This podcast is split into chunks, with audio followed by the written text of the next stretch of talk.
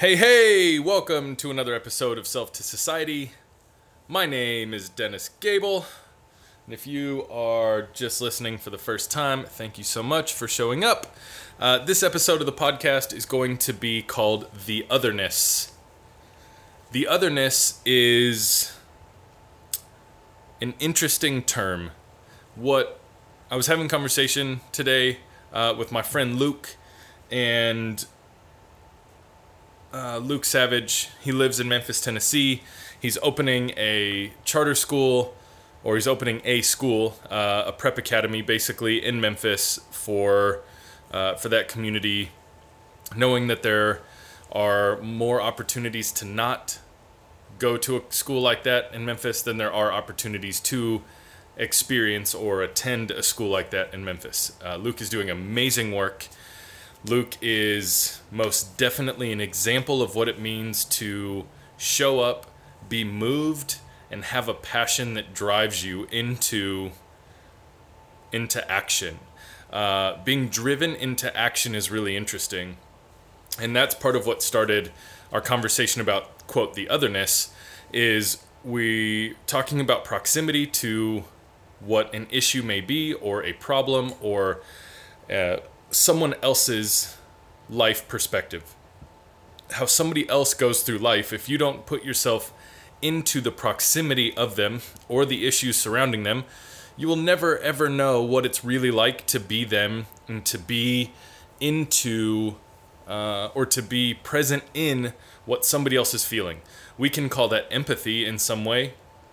Uh, one of the things that I was uh, sharing with Luke is uh, Luke is a white guy. He's tattooed and comes from a uh, suburban white middle class neighborhood. And so there are people from part of where Luke grew up in Phoenix that probably didn't appreciate the fact that he was tattooed. And I know that he's experienced some prejudice about that in his life. Experiencing prejudice is one thing, uh, and it gives us an opportunity to relate with somebody else who has experienced prejudice.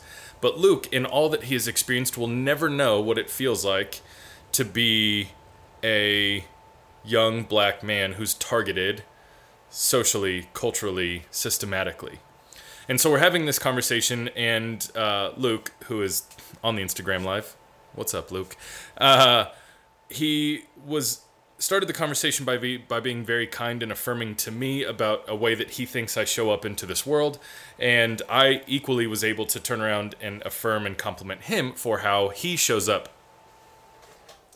into the world.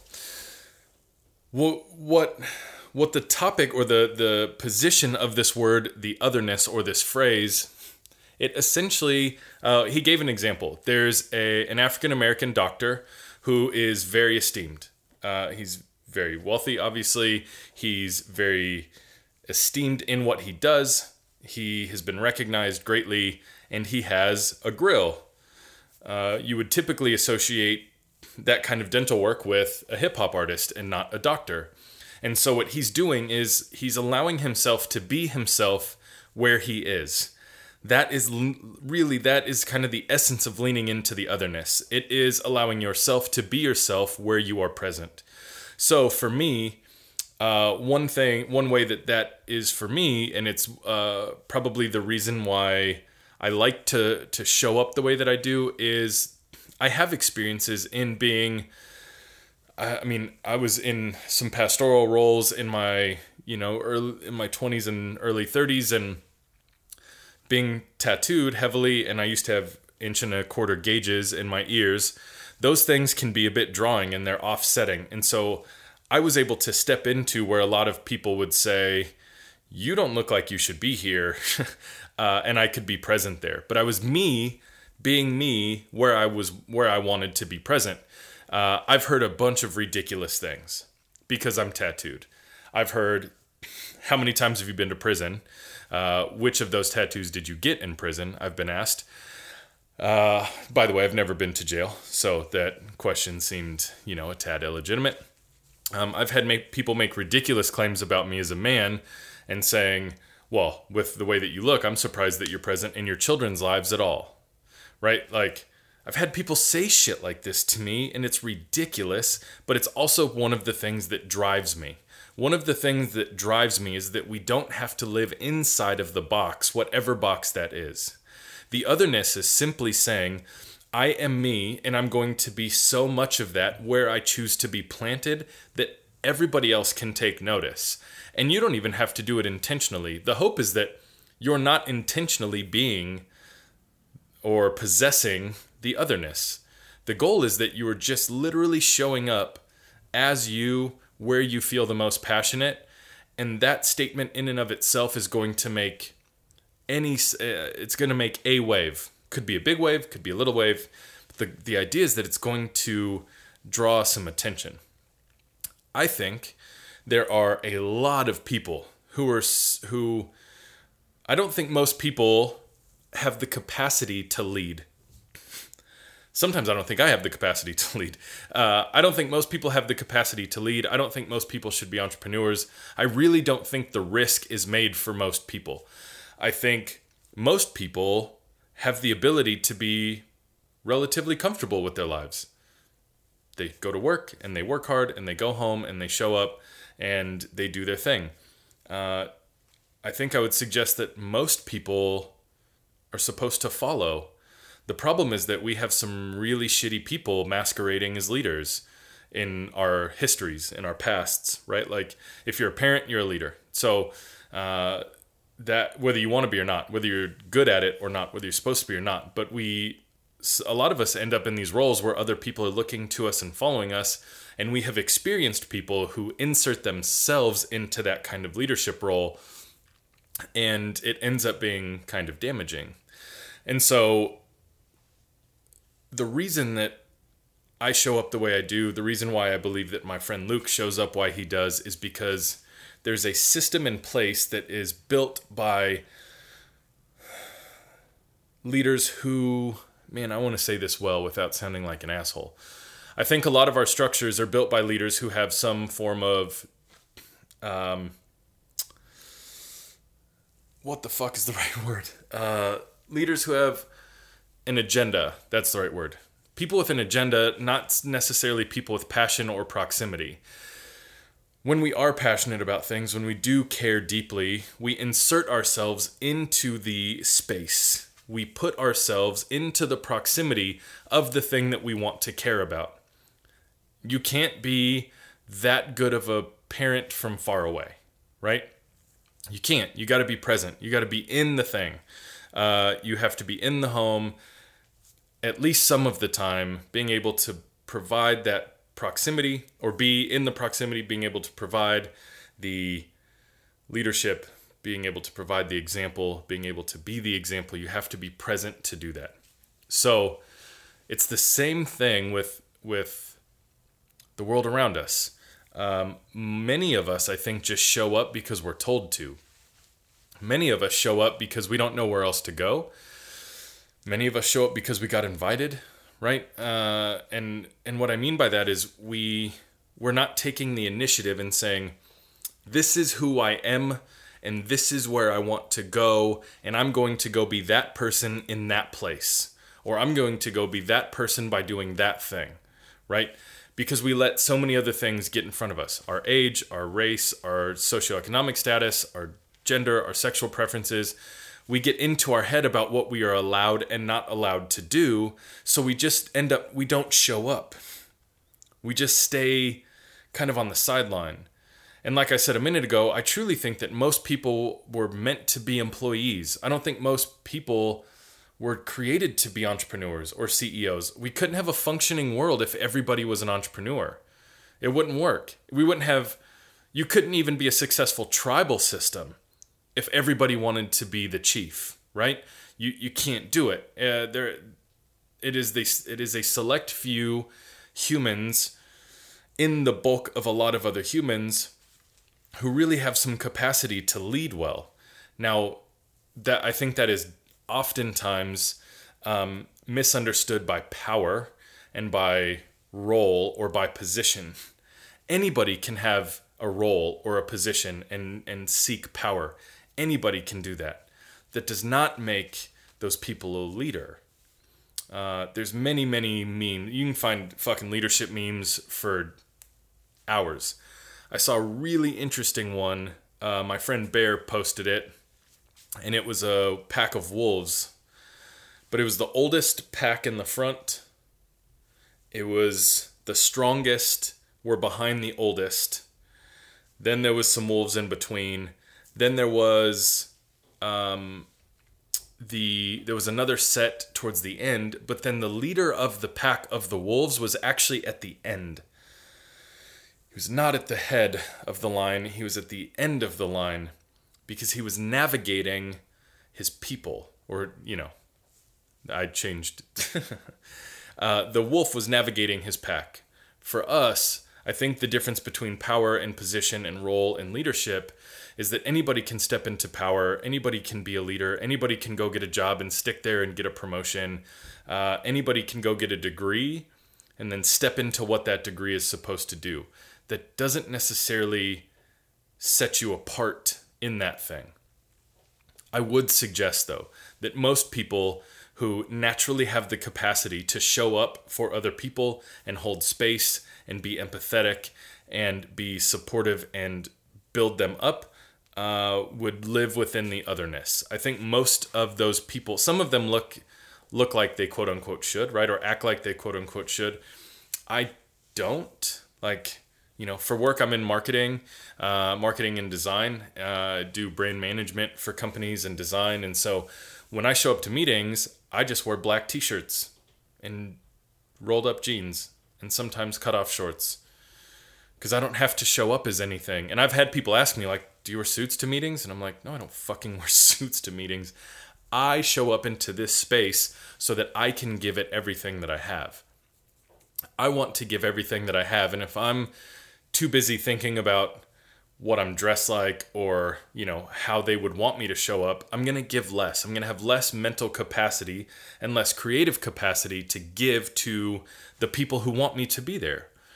And I think that is true for all of us the more that we overthink, the more that we overanalyze how people want us to show up, the less space and the less creativity and the less intelligence we have to actually bring to the table. And when we choose to just show up as ourselves in that space, we open up an enormous amount of capacity to be creative or bring solutions or be present or be whatever it is that we need to be skilled, talented, whatever it is, into those moments. But we do that the most by just simply being present, showing up.